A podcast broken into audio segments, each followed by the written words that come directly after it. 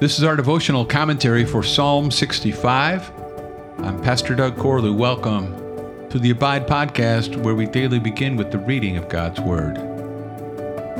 Praise is due to you, O God, in Zion, and to you shall vows be performed. O you who hear prayer, to you shall all flesh come. When iniquities prevail against me, you atone for our transgressions.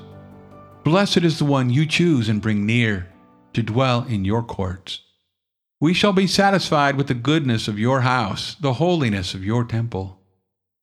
By awesome deeds you answer us with righteousness, O God of our salvation, the hope of all the ends of the earth and of the farthest seas. The one who by his strength established the mountains, being girded with might, who stills the roaring of the seas, the roaring of their waves, the tumult of the peoples, so that those who dwell at the ends of the earth are in awe at your signs. You make the going out of the morning and the evening to shout for joy.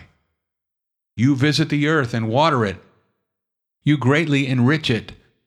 The river of God is full of water. You provide their grain, for so you have prepared it. You water its furrows abundantly, settling its ridges, softening it with showers, and blessing its growth. You crown the year with your bounty. Your wagon tracks overflow with abundance. The pastures of the wilderness overflow. The hills gird themselves with joy. The meadows clothe themselves with flocks. The valleys deck themselves with grain. They shout and sing together for joy.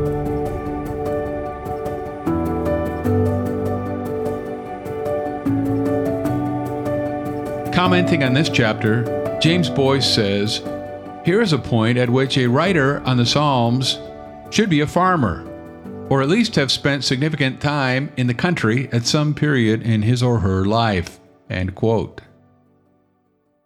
Those who know me realize that my knowledge of farming is quite limited, despite having lived in a rural community for the past 28 years. But I have grown in my appreciation of agricultural life, and I know that many of our Abide readers and listeners will resonate with the themes of Psalm 65.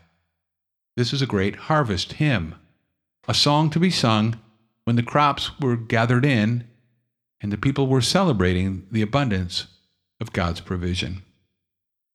Stanza 1 celebrates the God of saving grace, verses 1 through 4.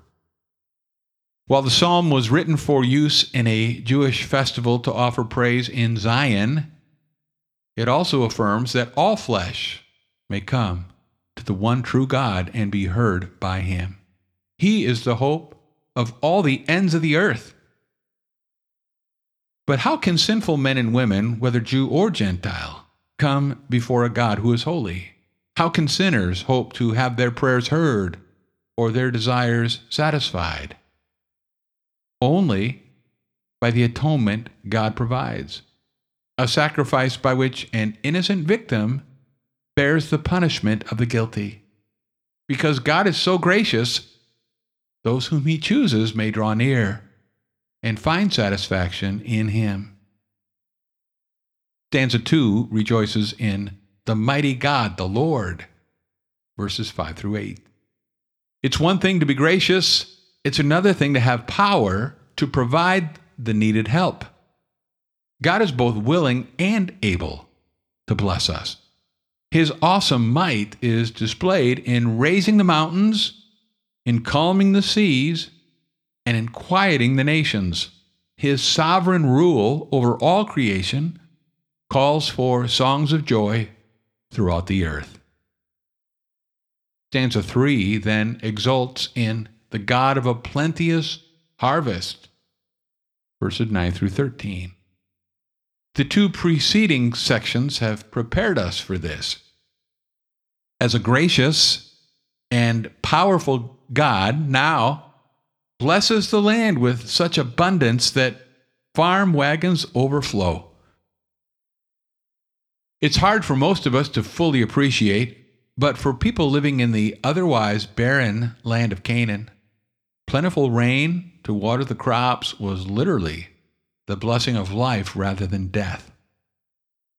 Boice writes, quote, In the same way, unless you have been a farmer, it is hard to appreciate the immense joy and wonder of looking out on fertile fields and watching the rising rows of soybeans, corn, or other grain stretching out beautifully in the sun.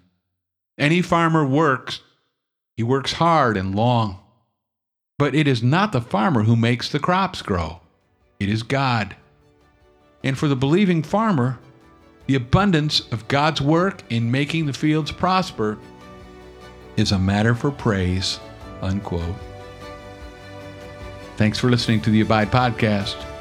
For more information about Summit Church of Alpha, go to summitefc.com. And I'll meet you again next time as we abide, living daily in the Word